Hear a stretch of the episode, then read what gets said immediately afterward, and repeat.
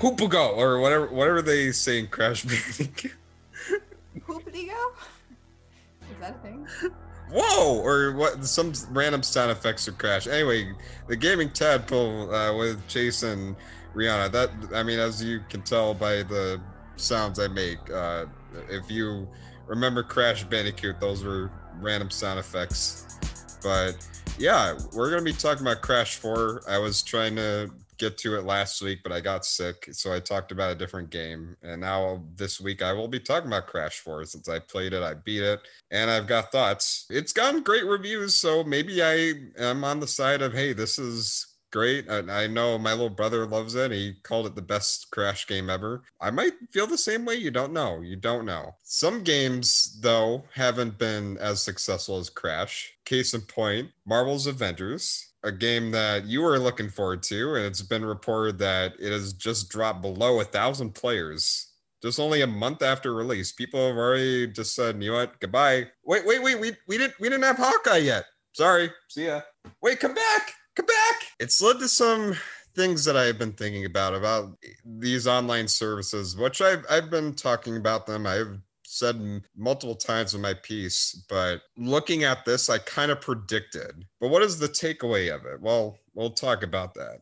And of course, the rest of the gaming news that happened this week. There is another closure, unfortunately, at least for the US, and that is level five games. Who the heck are they? We'll tell you about them and why that is unfortunate. Some rappers spend over $200 million or $200,000 on a Pokemon card. Congrats to him, but um, okay.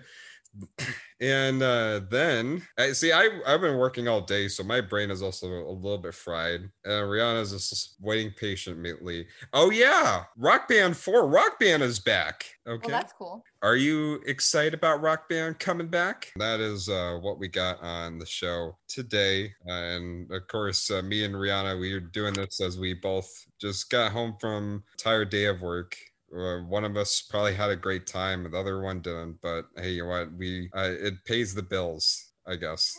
You know, we're listening, even though we live with their family members. But yeah, I was saying I always have fun. I always enjoy what I do.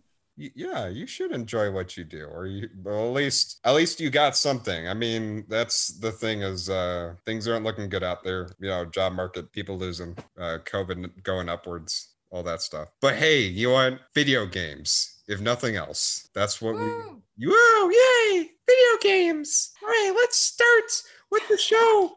Anyway, now on to the show. Man, that Crash Bandicoot. He's always jumping crates, collecting those Wumpa fruits, foiling the Dr. Neocortex's evil plans, beating the crap out of other people. then sleeping on his couch and getting woken up by a magical tiki god. And Crash has had such an interesting history because it's at the very beginning, we would think when Crash first came out back in the day, it was going to be Sony's mascot. And then after three games, a kart racing game, and then a, a, party game, Sony was already done with it. And they sold it off to Activision, who has been holding the license for the longest time through different game or st- studios making games from it. Crash just became a whole different thing. It turned into beat 'em up where you take control of monsters and Crash just looked like a Hawaiian surfer. Yeah, I mean, you there was a part where it felt like it wasn't the character that people remembered anymore which is unfortunate. But hey, you want the characters change, but uh, it was not a popular change. People did not like Crash of the Titans or Wrath of the Titans or whatever. So Activision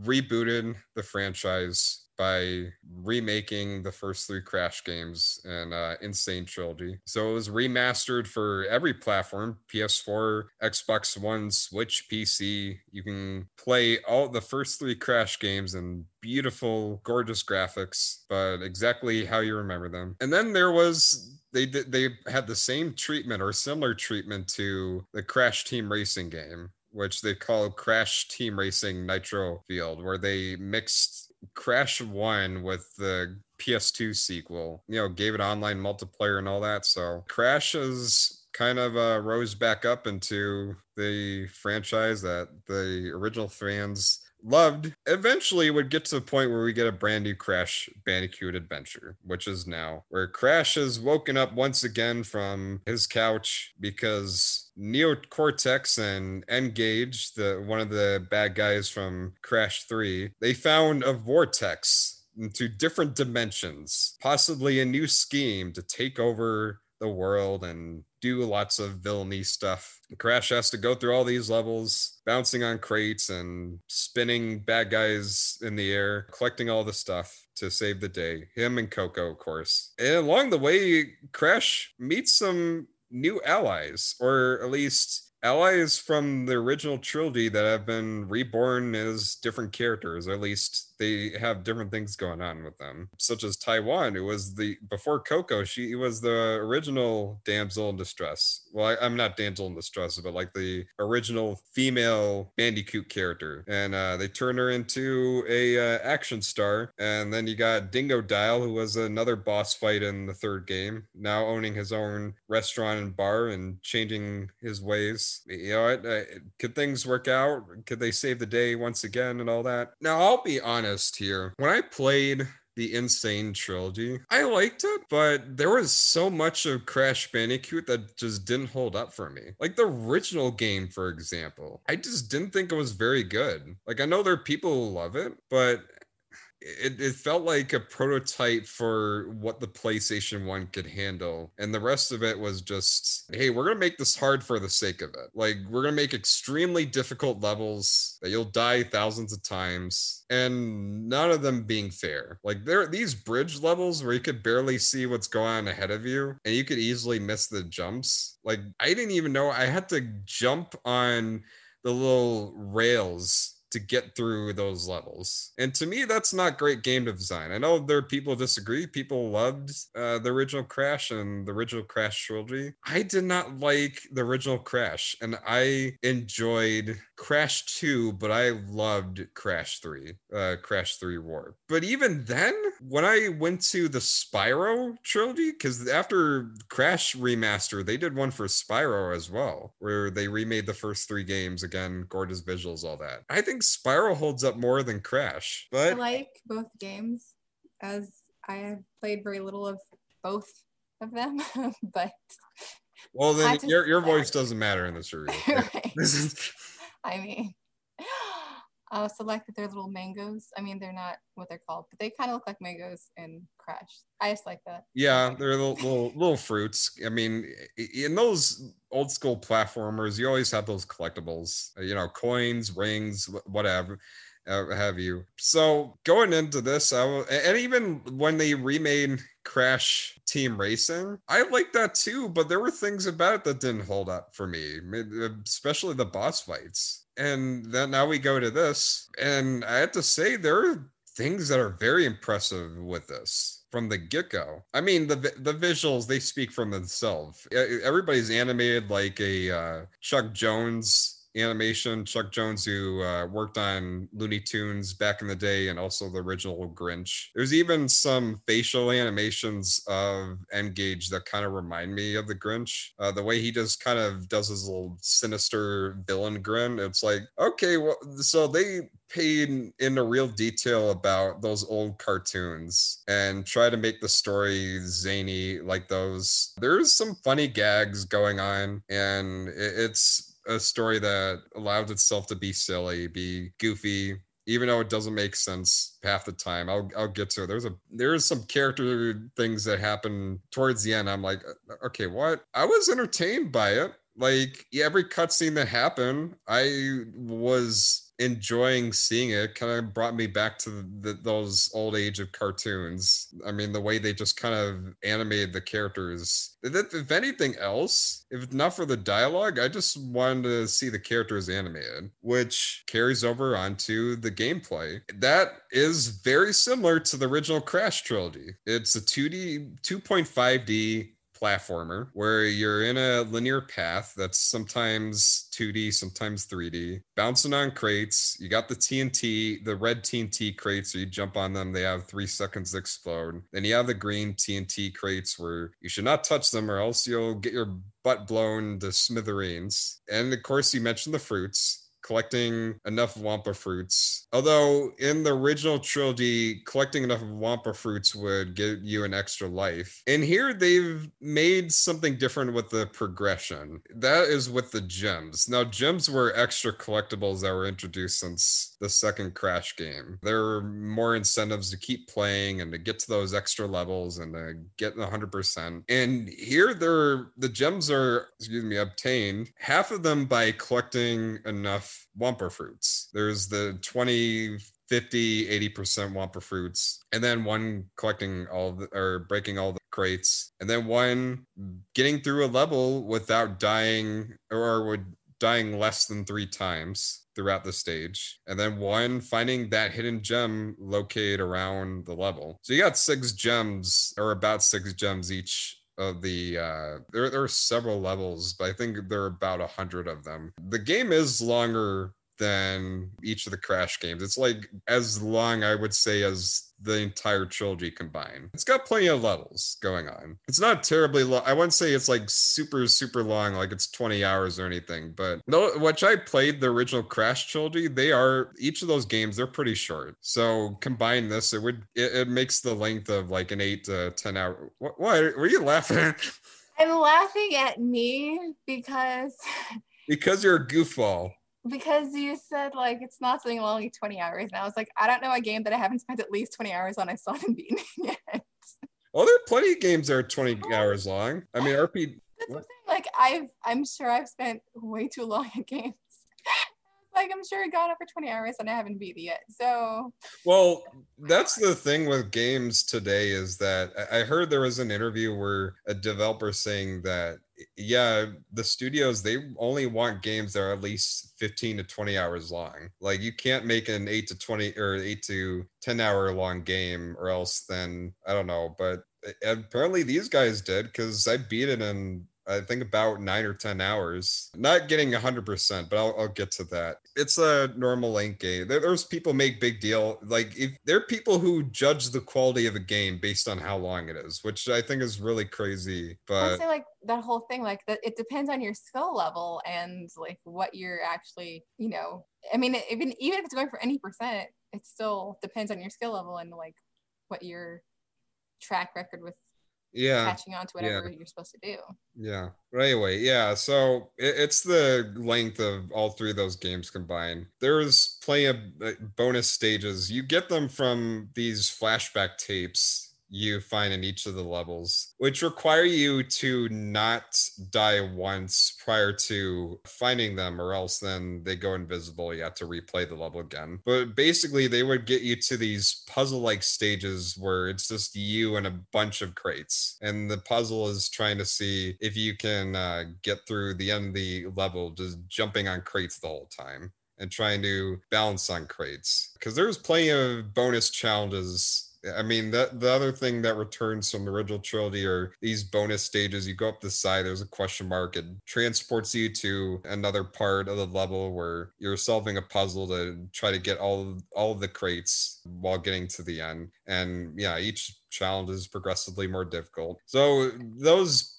flashback tapes are more or less an extension of the bonus levels you see just a little longer than that. And uh, the other extra levels you will run across throughout the game you are able to play as other characters besides crash or coco. Now through the whole game you could switch between either crash or coco to play uh, through any levels. But there are some extra stages throughout the story where you run into tawna Dingo Dingodile and then later on Neo Cortex, and you get to play as them. In sort of these in sort of these like little side story stages where you'll get into the certain level where a certain thing happens throughout the stage and Crash or Coco's like, huh?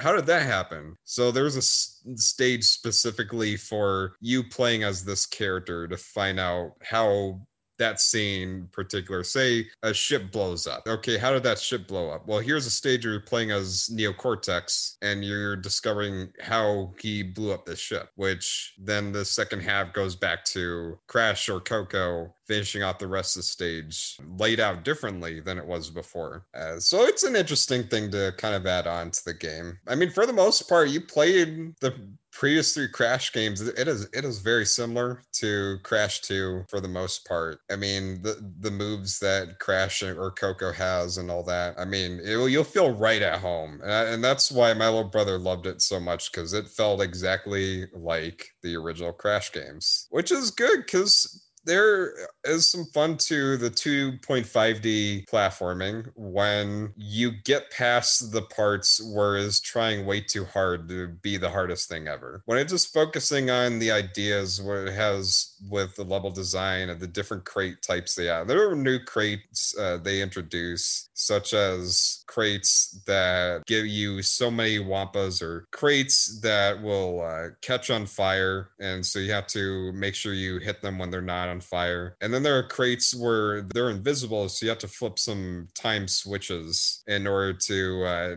temporarily activate them. Or the other big difference here, besides the crates, are the masks. This game has four additional tiki masks you'll run across, and each of them have their own powers. One having you switch between di- two dimensions, another having you glide with the spin attack and having a stronger spin attack. The later you'll get ones where you can uh, flip upside down or flip between two uh gra- or, or gravity uh spaces of gravity and then there's one where you can slow down time so there are these four masses all together what I just okay. I I have seen a stream of someone trying to play, and I I, I remember the part where I was like, "What's happening?" It's like you slow down time in order to get across this little barrel thing. yeah So, yeah there I i mean there are plenty of levels throughout that will take advantage. I mean you're going you're going through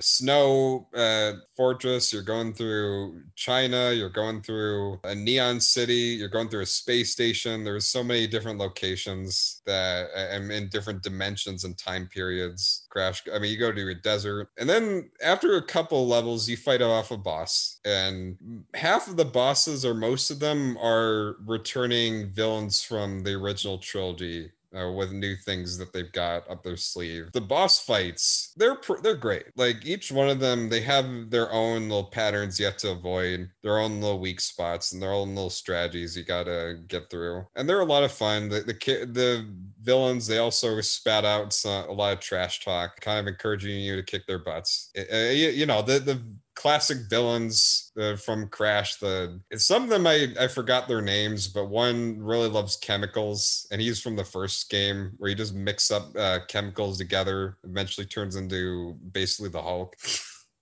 And Very interesting. Okay. he's voiced by I think uh, the the voice actor of Brain from Pinky and the Brain. oh Uh, snap!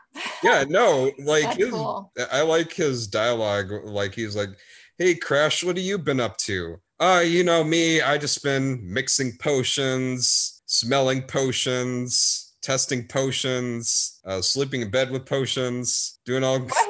No, he didn't say that part, but they make fun of the the stereotype they had in the original trilogy. So I mean, they, they have fun with the dialogue in this, even though not all the times is it. I mean, towards the second half, there's a part where Engage gets a girlfriend. It comes out of nowhere. Like when when you find Engage, uh, he's with a one of the bad guys from Crash Team Racing, and he finds this uh, female Engage, and uh, they're just flirting with each other the whole time. Mm, I love the way you feel so evil. Yes, let's take over the galaxy together. And, I'm the whole time I'm like.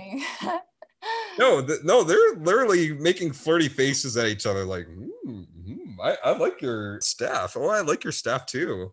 And I, I'm just looking at Okay. them like, Wow. where the heck did you come from? Because she just comes out of nowhere halfway through the game. Yeah, so I mean, it's not a great written story. And there was a part where like Neo Cortex, she, he turns good only to turn bad again uh, for no reason and i'm like "O- okay well all right at least the game is having fun with itself even when it's not making sense i definitely appreciate that the game is having fun with itself. Oh yeah, it does. It does. And another thing is for something that is aimed at a family audience, there's some cursing in Crash 4. There's a part where Dingodile he uh, drops a swear word when his diner explodes. I mean, this is not even a spoil. This is when the gameplay trailers where they introduced Dial and his old plot, he, he said a swear word, and I looked at my cat and I'm like, "Oh, cover your ears, cover your ears, Daddy, what are you doing? What's going on?" Wow. Okay. Well, I mean.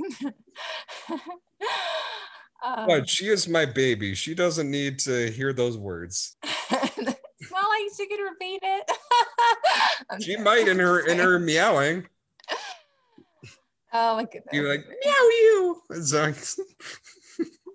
Wow. Young ma'am, don't you dare say that to me. But uh, there's plenty of things to enjoy. And yet, this game still falls in the trappings of stuff that I didn't think holds well with Crash. And it goes back to the game trying to advertise itself as being super difficult. Like the developers even said in the trailer, uh, we made all these masks so we can throw super hard challenges at the player or super ridiculous challenges at the player. And when we get to the later parts of this the game, some of those levels are just not fun. And I'm not saying this because oh I'm a I'm a ca- I'm a filthy casual and I need everything to be easy. I mean they try to make things a little fair. Like there's for those who like to play the old retro way, you can play it with the lives, or you could play it where you just if you die you just respawn at a later checkpoint. So they give that option. And I'm not saying like oh I I don't like the whole lives thing. It's just that with some of the levels being super sadistic and just throwing all types of deadly traps in a split second, meaning that you have to have super, like, unbelievably fast reflexes in some of these stages, or else then uh, your butt is kicked and you have to restart the next uh, or the last checkpoint. And there were some stages I just didn't feel like that were fair. They they were fun because they were just focused on just trying to be the hardest thing ever. Now I still I eventually beat them, but there were certain parts of this game where I died like at least 50 times. Like yeah, there were some crazy hard levels in in this game and not in even in a good way. It just like okay, the way to make this fun is let's just throw all these all these traps and all these things that come at you super quick. I mean, there's this whole anti-gravity level where there are green TNT crates you don't see until like right as they come and but you have to react super fast to the mass that you've got or else then you blow up or you fall off the edge or something else happens and you miss the shot i just don't find that fun there are people who do i mean there are people Surprise! Root! yeah, there are people who are like, man, if, if, if this game is hard, then it's basically good. And there are people who would tell me that, yeah, Mario Galaxy, Mario Odyssey isn't good because it's too way too easy. I'm like, Uh, it's okay. I was like that. That's its own awesome.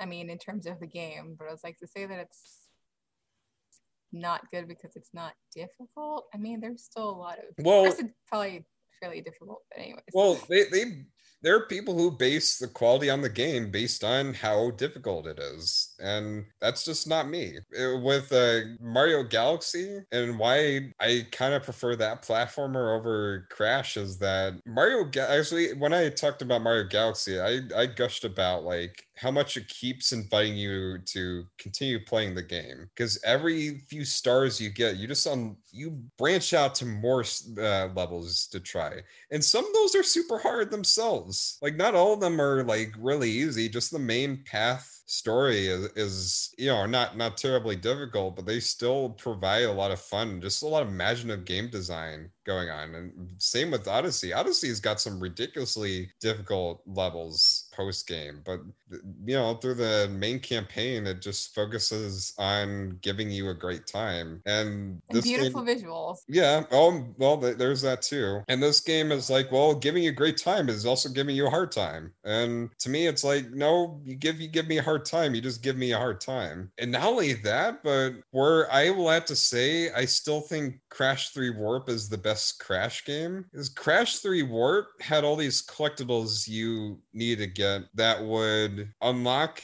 more stages. And another thing is the challenge in that was fair. They didn't throw, I mean, they threw some hard stages later, but they didn't throw any things that were, that was just meant to pull your hair out. And I, I don't mean this in the same way as like Cuphead. Cuphead is super hard too, but there's a lot of the things with the, the boss fight designs that make it still incredible to play, even though, yeah, it's a unbelievably hard game. But this, it's like no, the, the boss fights they're fun and they're actually not super difficult, but it's the stages in between where they just throw all these traps. To them, that's great, but I mean, to me, it's just no, you're just throwing things at me. And I'm like, all right. And then there's the collectibles here. So, what happens when you get all the gems? Well, you unlock costumes for uh, Crash or Coco to dress up as, which is fine. Those are cool costumes. But with uh, Crash 3,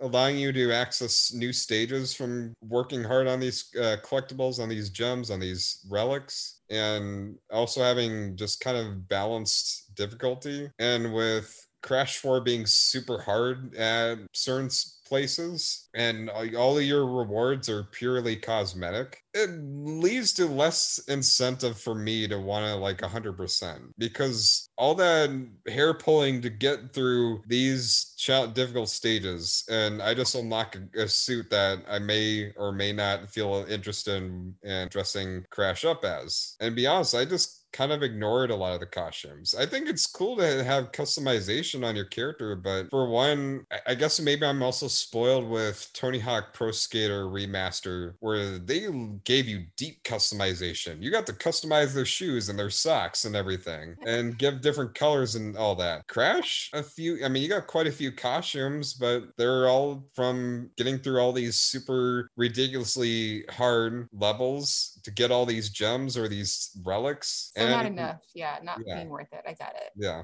So yeah, that's why I don't think it's the best and the the fact of trying to appeal to fans of the first crash and then fans of the third crash i kind of would have liked it better if they kind of if they moved forward instead of try to move forward and back at the same time. So out of 10 stars you would give it a what?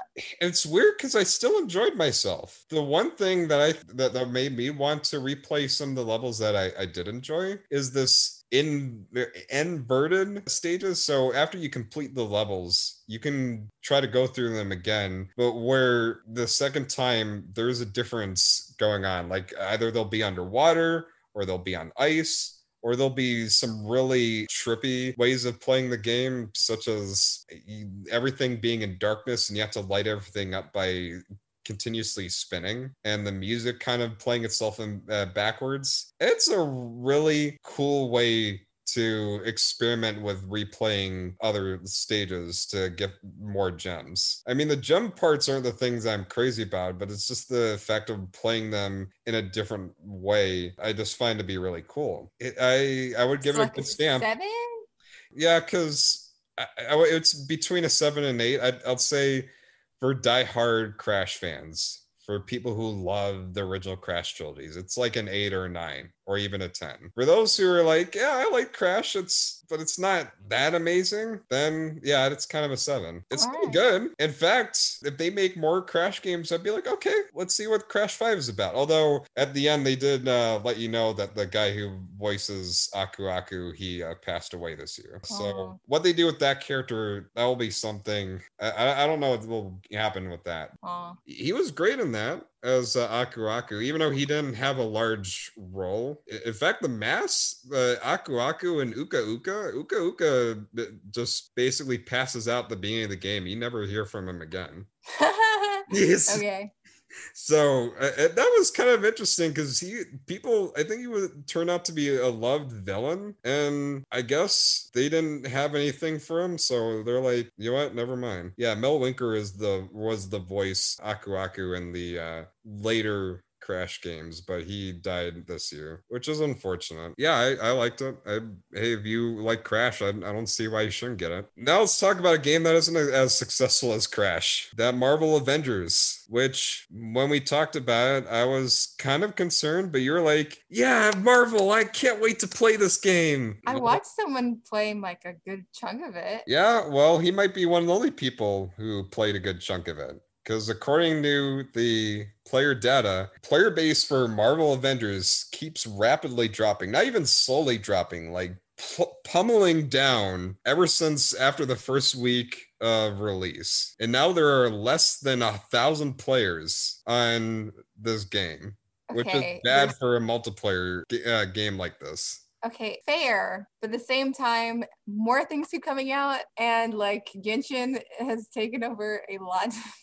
a Well, lot of streams. We can th- say that much. this is what we're going to kind of talk about is like why did it not take off because you're thinking well marvel hey they made great success in the movie space and eh, Ed, that's marvel's spider-man game marvel ultimate alliance 3 i think that sold well too. So yeah why didn't this game take off? It actually goes beyond just genshin impact and there's a reason why genshin impact took off and this didn't for one there was issues going on with this game as soon it was revealed because people made a big deal about the look of the avengers. I mean the constant reference people have for the look of the characters in the marvel avengers trailers is that they look like I party mean, like City actor portrayal versus yeah, they, they, they look like Party City Avengers. Uh, Wait, what's Party City? like like cheap knockoffs of the like the the asylum versions of the Marvel Avengers and Asylum? Like they're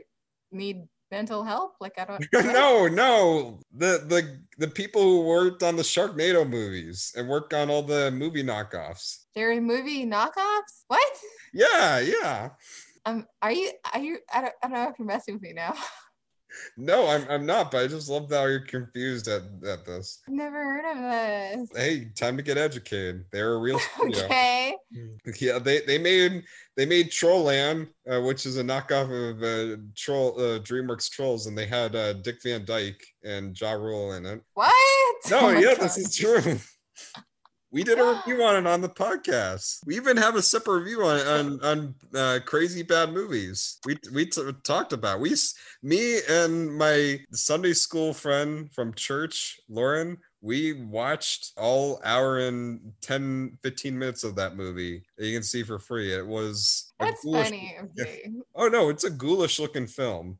Uh, but Foolish means creepy. yeah, it is because all the It's characters are animated like this. Hey, we gotta go save the troll land. Okay. Their arms are flailing. Is that what that yeah, is? their arms are flailing. They they look like they they they They're have. possessed? Yeah, yeah. You should look at the trailer. I'm not kidding. You should look at the trailer of it. They okay. these characters are animated all weird, and it it looks ho- horrendous. And there's there's so many things I could get into into it, but this is about Marvel Avengers. Okay. But the thing that I'm trying to make is, yeah, they look like cheap knockoffs of the movie characters people have come to know and love, and that's what people had a problem with. is like, hey, you're you're trying to make it look like the movies, but yeah, they're not. They don't look like the Marvel characters from the movies. What what the heck is going on here? And that was something they weren't mean, able. some of them do. Th- that's the confusion that people had from the beginning. Are you trying to make this look like the ones we've seen on the big screen, or are you not? Because they kind of look like them, but then oh, because don't. it's not like okay. Yeah, like that's the whole thing. Is like, okay, wh- what are you trying to do with the way these Avengers look? Like Uh, first off, I remember like you can tell obviously Black Widow's well kind of the only female at that and that point that you meet them.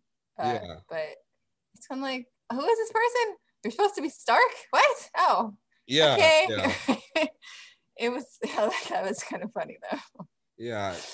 And then you have them all voiced by video game actors who have voiced a thousand characters eh, because they, they made a big deal about that too. Tony Stark is voiced by Nolan North. I'm like, Nolan North voices every video game character ever. Okay, well, how is that You exciting? can just say a lot. It's not every video game character. Well, he, he's got like almost 500 roles, I bet. Like he's voiced so many characters. done It's not special having him be one of the leading guys, especially for Marvel. He's voiced Deadpool for a long time. So yeah, they, they try to make that exciting. And then one of the big things they advertised when they revealed Marvel's Avengers is, by the way, this online multiplayer game, they won't have loot boxes. No loot boxes in Marvel's Avengers. And then just a couple weeks after that presentation, but it will have microtransactions. So that threw people off is that whole miscommunication of like, okay, are you are you gonna try to put extra monetiz- monetization in this game? Are you not? It, and the other thing is that the people or Crystal Dynamics, they really took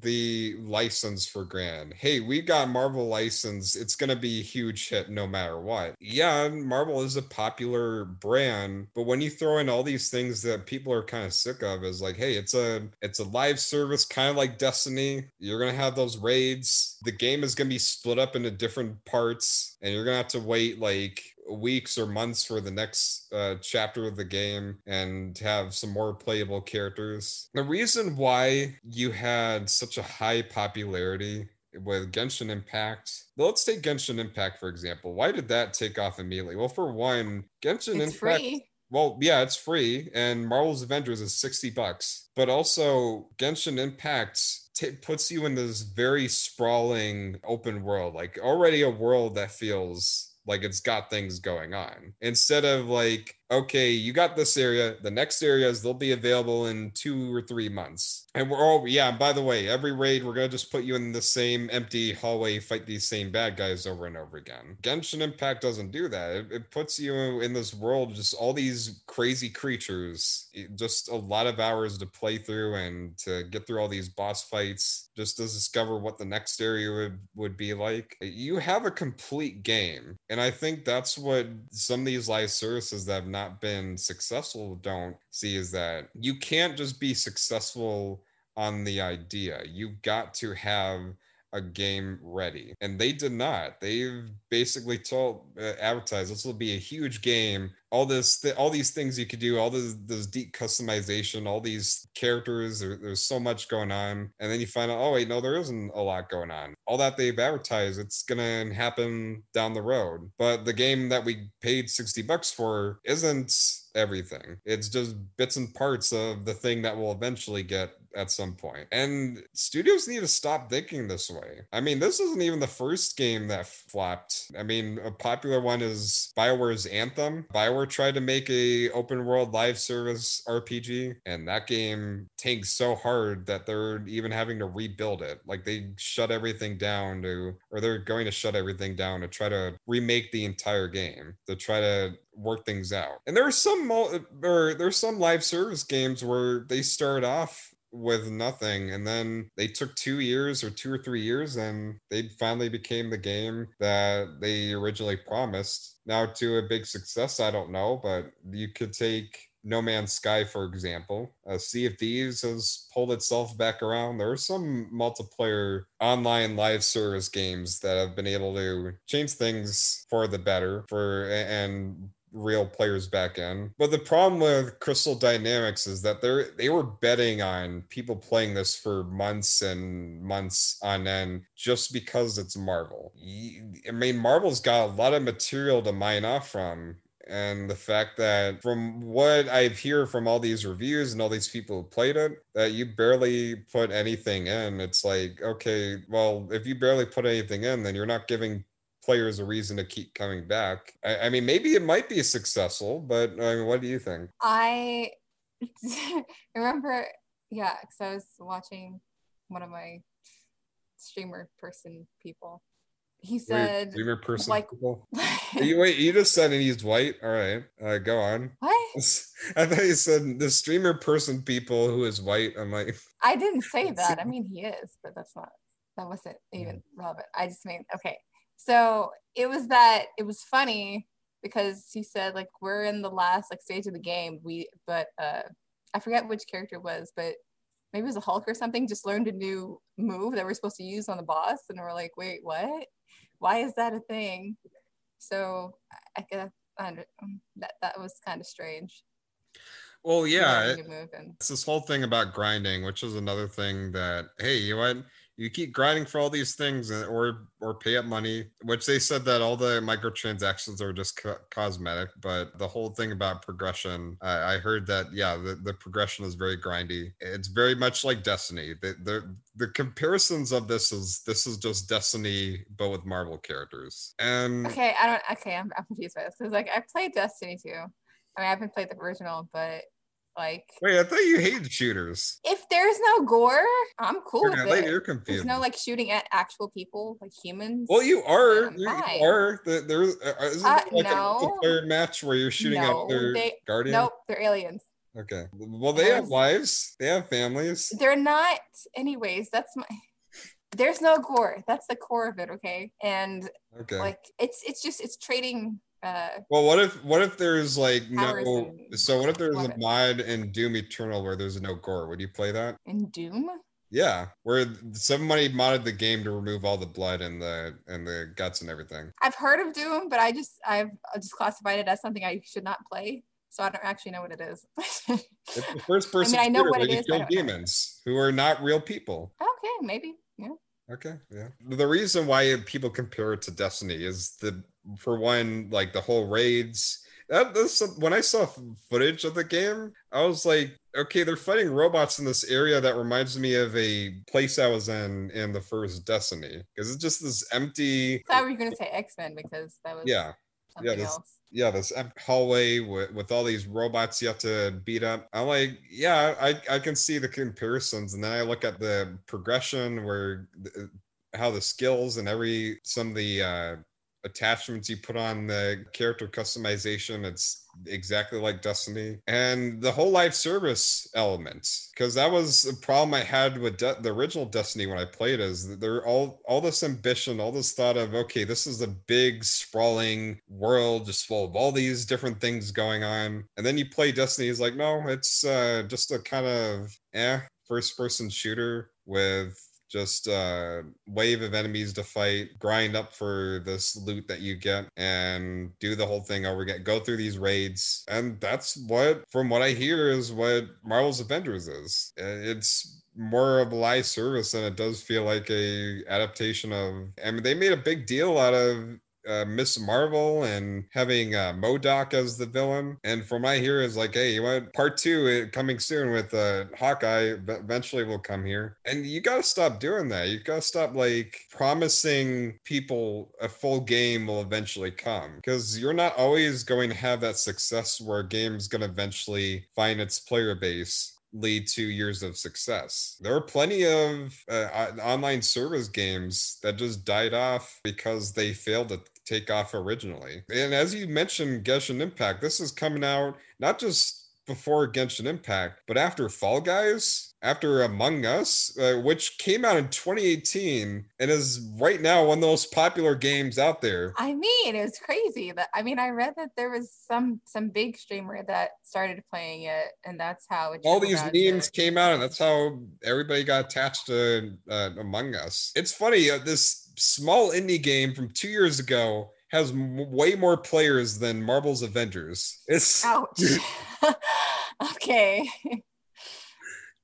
And the- Accessibility and cheapness and. I well mean, well the, it's not just accessibility but it's that these games they came out complete. You play fall guys you play a complete game. That does have more content coming in. It is a live service but it gave you complete game from the start. Uh, i mean you could even look at apex legends. Gave you a complete game i mean yeah they took a while to have the post launch updates but when you first played the game it was complete. Among us it is a complete game, and even Genshin Impact, it is a complete game. And that is the biggest reason why this failed. This was very incomplete and had way too, and thought way too high of itself, which is a, a huge issue when you, you expect you're going to have a massive success just by the license that you're sharing and not from the quality of the product that you put out. So in a way, I, I kind of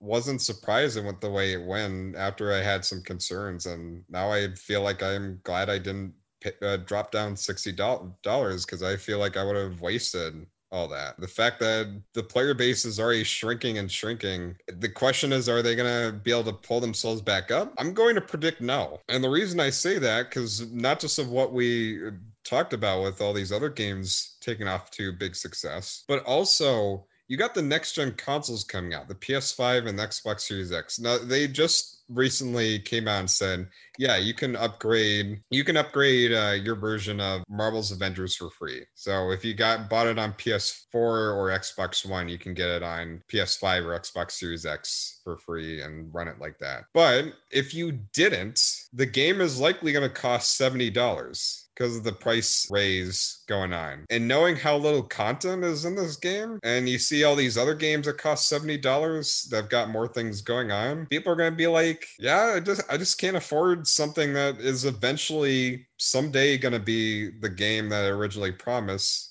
I don't want to waste my time on that.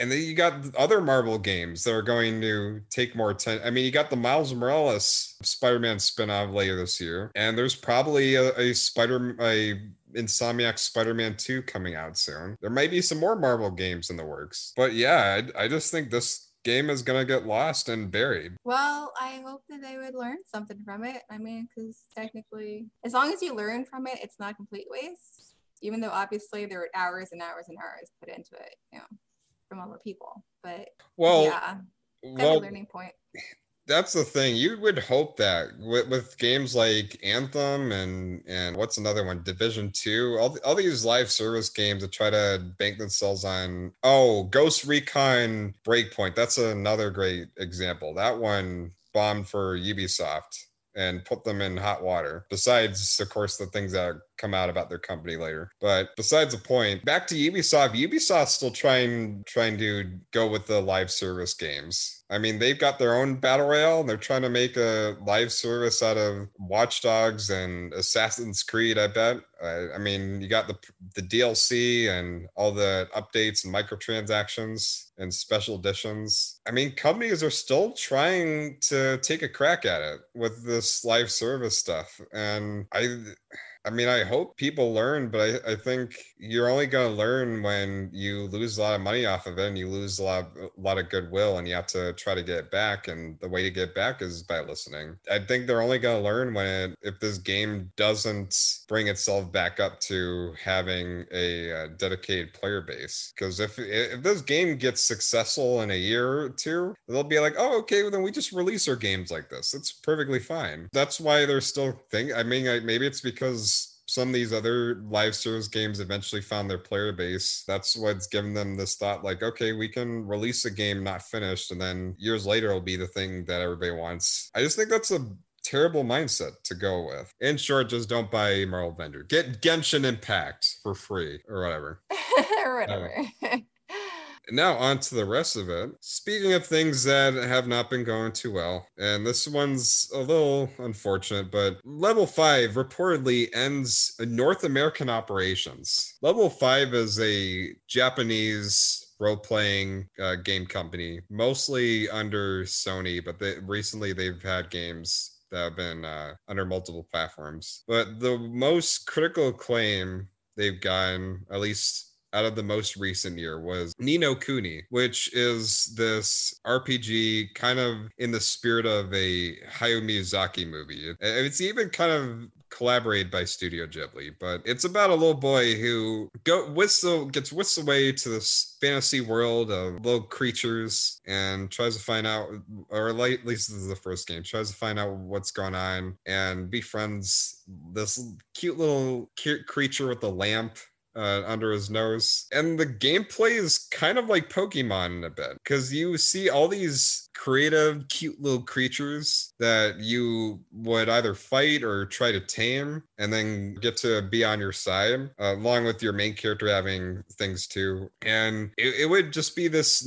cute little fantasy adventure. I only played the demo of Ni no Kuni. So I guess I'm part of the problem because the reason why they ended North American release is well, Ni no Kuni did not take off, neither the first or the sequel, which is unfortunate because I, I was always like, you know what, I'm gonna get around to playing Ni no Kuni, and I guess well, I, I screwed up. They closed their doors on the Americans. And the pandemic, I mean, I, am not going to say the pandemic didn't lead to a toll. I mean, the pandemic has been affecting the economy everywhere, businesses everywhere. And even the gaming industry, even though the gaming industry out of all businesses has been able to keep itself going the most, there's still an impact. Sure, yeah. Mm-hmm.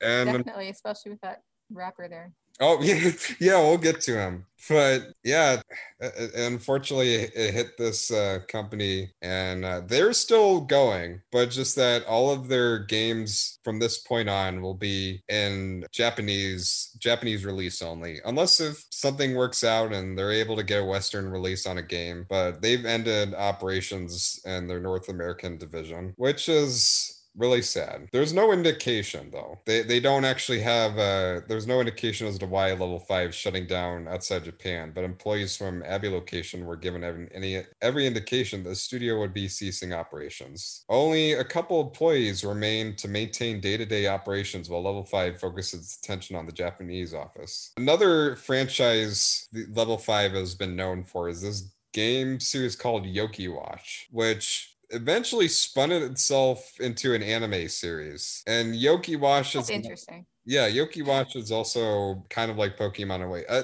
both of these games kind of have all these like really cute creatures that you either you befriend or you uh tame or whatever uh, and, unfortunately again i only played the demo of Ni no Kuni, but i always wanted to play the full game. And it's it's sad this this ceased operations because i do like level 5 studios. They make some great rpgs another one from the ps2 era is rogue galaxy which is this uh kind of a action based RPG set in this sort of space western area where, you know, it's this typical thing of becoming the chosen one, but the world and the gameplay was just so interesting and it became a uh, great hit for uh, at least or at least it was a uh, great game it, uh, critically that uh, sony just kept on re-releasing it on the psn store for people to download. Then they came out with White Knight Chronicles, which I thought was horrible. That was the PS that was a PS3 RPG, which did not make any sense whatsoever, but it was a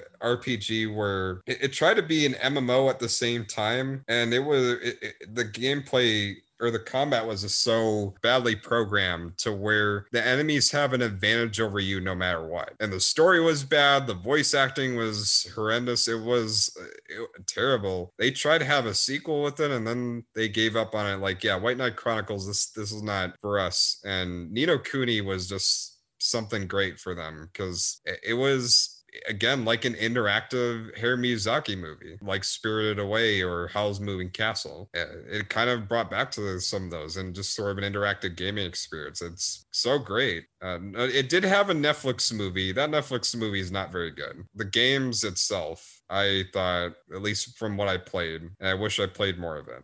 Yeah, it's sad this didn't take off. There are some brilliant Japanese RPGs that don't get a lot of attention, and that that's what happens. They just give up on America because I don't know. I, I guess the, the, those similarities it has with Pokemon. I don't. There are some people are like, no, I, I only want Pokemon. I don't want anything like Pokemon. How dare you be something like Pokemon a little bit, even though it's not exactly completely like Pokemon, but has some similar things to it. I guess that's what turned people. I don't. I I really don't know what the real answer is because I heard when the first game came out, it was raved. People loved it. So I'm like, okay, well, I thought this would be a, a success. I, I guess. I guess not as much but the people who did play it said it was awesome and i liked the demo of what i played. Yeah it's sad. And rihanna's like "Go! i never heard of it so screw them. I yeah i was like I, I really don't know much about it so can't really speak to that. Well you you contributed to well i, I did too. We, we were both at fault. Wait at fault? What, what are you saying that Ni no Kuni sucks? What are you okay. I'm saying i i don't know much about it, so there wouldn't be anything I could say. That's okay, all. okay, let's get to the Pokemon guy who card who bought the card and then did the thing. He what is this puppet boy? Two hundred and twenty dollars, uh, twenty two hundred twenty thousand dollars on this Pokemon card, and the rapper's name is Logic. Logic, ex rapper though. I've, he's he's stopped rapping a while ago because he's like, you want I have so much money on me. I can buy anything, including this rare. I mean, that's totally fair. I, I am not like exactly a fan of the music. I can buy so much heroin. what? I can buy. I can buy so many drugs. I can just get high. okay. And, Anyways, so I was saying is that the only song I've heard. Well, that's what rich people do. They buy a lot of heroin. Policy. Anyway, the I didn't really like because it yeah, I, I don't do explicit things or set, listen to lyrics like that. So I. So you find I'm a loser. I didn't say that. I'm just saying that, that like if he's found his like, there you go, I don't need any more. We done. So I'm gonna play video games all day. That's totally fine. Like I'm it's perfect. As Yeah, long as he has good yeah. emotes, we're good. Yeah, he's he's been he's been uh, in a great uh, spot to where he can just drop money, I guess. So he bid on some rare Pokemon cards, rare Charizard and and Raichu and and Charmander and all that stuff. He spent, yeah, as we said, the total price of two hundred and twenty thousand dollars, twenty thousand five hundred and seventy-four dollars. The auction was handled by Iconic Auctions on October 9th, 2020. The final bid came in at $183,812 before the 20, percent buyer's premium was added in, bringing the record total as we know. Logic is no stranger to Pokemon cards. In fact, he recently purchased a $23,000 box base box base set box, which he proceeded to pull, yep, you guessed it, a holographic Charizard card. Although this was not the ultra rare first edition type. And he tweeted out, just opened up a 23k Pokemon base set box. Only a few packs in, but look what I pulled. YOLO. Meanwhile, a lot of people are broke, but hey, you want to screw them. Let's get the No, do what you want with your money. It, it's it's perfectly fine. But we we don't know if we did if we had a billion dollars. We always think about we're gonna give all of it to charity. Uh, we we don't I really mean, know. there's that. a section that like you, there it's percentages, like give stuff away. Put your uh what's it called, like retirement fund and all that kind of thing. Yeah, It's like health and I mean it's all about percentages. That's the yeah, yeah, that's key there. yeah. He spent ninety five on them on Pokemon cards. No, it's fine. I'm fine. pretty sure there's more money there, but uh, okay. No, no, no, it's fine. That's it, that would be something if you spend all of your money on a Pokemon card and then and then uh, you live in a trailer or something. Like, well, at least I got this bl- Blastoise or whatever it's called. I mean that's the whole values and stuff. Like you have to Yeah, what your priorities are. house. It's more valuable than my marriage. So, well, you know? I, I, I, all I could say is congratulate to, uh, to him for finding his rare Pokemon cards. Versus edition, first edition Charizard isn't the most expensive Pokemon card ever sold, though. The record still is held by the Japanese Illustrator Pikachu card, which was sold for two hundred and thirty-three thousand dollars. I mean, what if? I'd say do what you want with your money, and hey, if you feel happy that you got those cards, you're fine. I'm like, hey, you know what? Power to you. yeah. Me personally, I would not it. spend that much money on a Pokemon card or anything. If there's like, hey, a rare edition of a Lego piece, I'm like, okay, well, I'll s- see it with the Lego piece. I'm, I don't really need that. Uh, I mean, yeah, I'm just not a collector, so it's like I, I don't have that perspective that collectors have. Yeah, I mean, it, it is. It's definitely a lot of money for a one item that's like you can't really. That, that can do easily rip with. apart and be destroyed. Like if your dog peed on it, it would be it. But he he's the that he said that he didn't get to have that as a kid. So that's more like that part of the nostalgia. Well, yeah, So, it- it's that part of nostalgia. If you, it's it's called rich nostalgia. sure. Yeah. Yeah, uh, but yeah, I, I mean, hey, congrats to him. I again, it's not something for me, but there, there are people who are dedicated, so I I have nothing against that. Uh, I mean, do what you want with your money is what I'd say.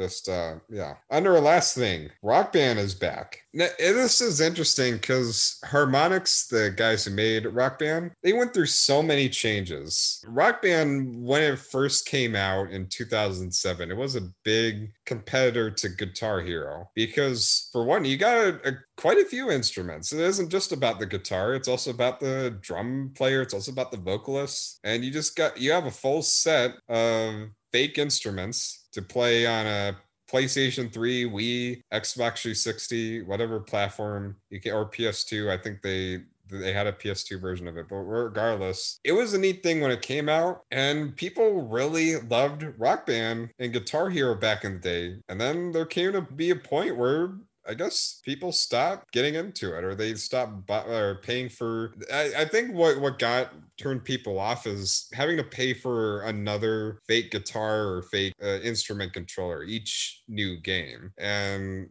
because when you look at Rock Band, Rock Band wasn't a $60 game because you had to it was bundled up with all these instruments together. So I think it would be I think Rock Band came in at like $120, 100 and uh, somewhere around 100. But yeah, it's it, it's more pricier than a, than any other game. I guess it fell off. So in the PS4 and Xbox One era, you just hardly heard from these types of games. And you'd think that okay, well, Harmonix being a company that built itself on Rock Band, it would be out of business considering Rock Band hasn't or it, it fell down hype. But no, they've been keeping themselves going. And I commend uh, Harmonix for finding new ways to introduce people to uh, the the music or rhythm games. Uh, so they they had a rock band, or at least they had an a rhythm game that you could play on your iOS device, and I think that kind of helped them go. I mean, they did Dan, Dance Central. Oh, Drop Mix is one. They, drop Mix like DJ mixing. Yeah, oh. they had uh, they have quite a few like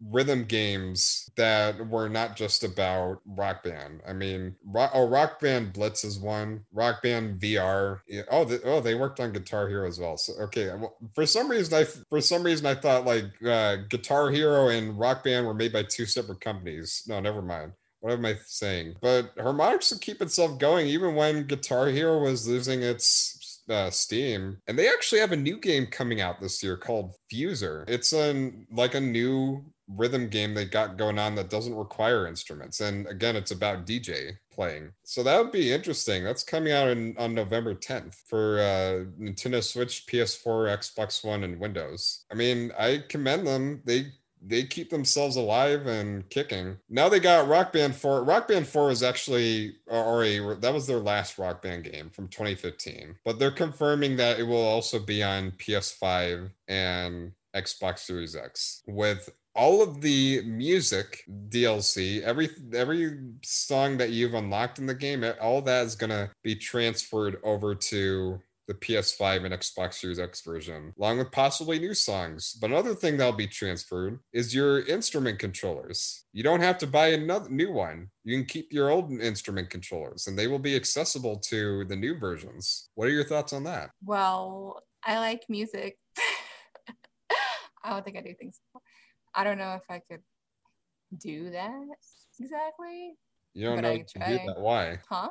Why? Why I don't think I could do it? Yeah. I don't. Uh-huh. I'm saying I, I might try. Yeah. I don't know. I wasn't excellent at rock band as although I, I'd spend most the rock band not really singing. I would play the drums. That's what I spend the most time with is the drum set. I would sometimes play the guitar, but I would almost never sing. I would. Um, I was always dr- uh, drum or just uh, string to the beats uh, okay. to each of the song. What? Like for okay, I I didn't play this game a lot because it was like only at people's like houses slash like wherever they're you know in college wherever they're staying. So i remember doing the singing part and that was kind of my favorite. It was that one or the drums and i would like figure out because i i do more ear drums when i listen to music than i do ear guitar and yeah.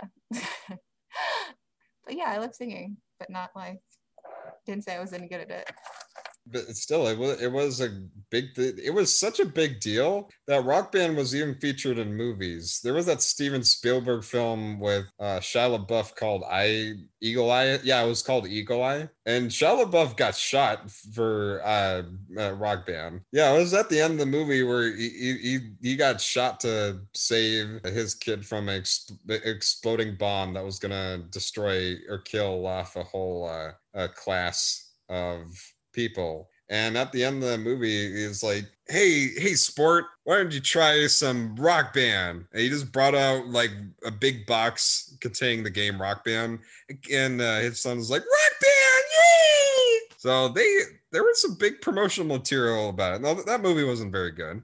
Uh, and that I mean, I mean, Shia LaBeouf spent a lot of time screaming as he does in a lot of his movies, but a lot of times screaming. Well, yeah, like Transformers. yeah, you spend a lot of time going, oh, what is this? What is this thing? the Decepticons! Oh, Optimus Prime, save me! I don't know what words you're saying, but yes, that was. That happened in Eagle Eye too. It's like, oh, oh, where's the bomb? Because uh, it was about this like rogue AI like thing. I know your every move. I can see everything. You're gonna do everything I tell you, or else children or your uh, son dies or something like that. It, it, it's a it's a really dumb movie, but uh, anyway, I don't. I brought that up specifically for Rock Band. Yeah, that was back in the day where they just promote the heck out of games. That would be they they kind of still do today, but that was that was just one big ad for Rock Band at the end of the movie. Today, Harmonix is just not as big, but I'm glad they're they're still alive and kicking. And they got Fuser coming out in just a month, so maybe this will spike people's interest back into Rock Band. I, I, I guess it's just that the whole thing about things going digital. It's kind of I mean there are people who love physical copies and plenty of people love physical copies but the whole industry is trying to shift itself to digital and trying to make everything be virtual and all that. So to have like these physical toy instruments in the house i mean there's some people like that. Some people are like oh no this is too much space. It's too much work. I i don't want all that. I i think this it's i i'm kind of curious how this will turn out. I mean if uh, harmonix is still a stable company and still making success in some ways out of their games. I mean, there's probably hope and chance for this Rock Band 4 remaster to work. Well, I mean, the only thing is we'll just have to find out. I mean, we'll even find out with Fuser. Uh, I'm I'm curious about Fuser. I, I, might try to review that, but well, I, I, don't I don't know for sure. But what, what they're saying is, is that I like Harmonix as a company. They're very interesting in what they try to do. So hope things work out. And uh, that is, uh, do you have anything else you want to say? Nope. Okay. Just uh, sound now. And that's all we got on the show. Uh, this what? Thanks for joining us today. Okay. Thanks. And see you later next week. I will be talking about a game I backed on pick or I almost said Kickstarter, Kickstarter, Petal Crash. It's a uh, little uh, puzzle party uh, multiplayer game inspired by a few things, but I, uh, you know, I'm playing the heck out of it. I will uh, give my thoughts next week. And we'll talk about uh, Genshin Impact. You said you were going to play it and talk yes. about Yes. Yes. It's fun. Yes. Fun. Yes. Well, well, we'll hear all about it next week. Uh, until then, of course, find Hermione or her her her Hermione H E R M I O N E six one seven six one seven. Yes. Twitch.tv. Yeah, twitch.tv slash. You can that. find this on several platforms. Pond Press is on so many podcast platforms. And it's also on Facebook and Instagram on Pond Press. It's also on Twitter at ChasePond64. It's also got a Reddit at Ponds Press. It's also got a YouTube at Ponds Press. It's also got a refrigerator at Ponds Press. It's also got now he's gone off the end. Okay. and, it's also got a, a house at Ponds Press. but yeah, till next time, uh, take care. Bye. Oh, oh, oh uh, Linktree slash Pond, or Ponds Press is where you find all the. It's technically L I N K T R dot E E slash Ponds Press. It's Linktree, darn it. Okay, anyway. Yes. Love you, lady. And bye.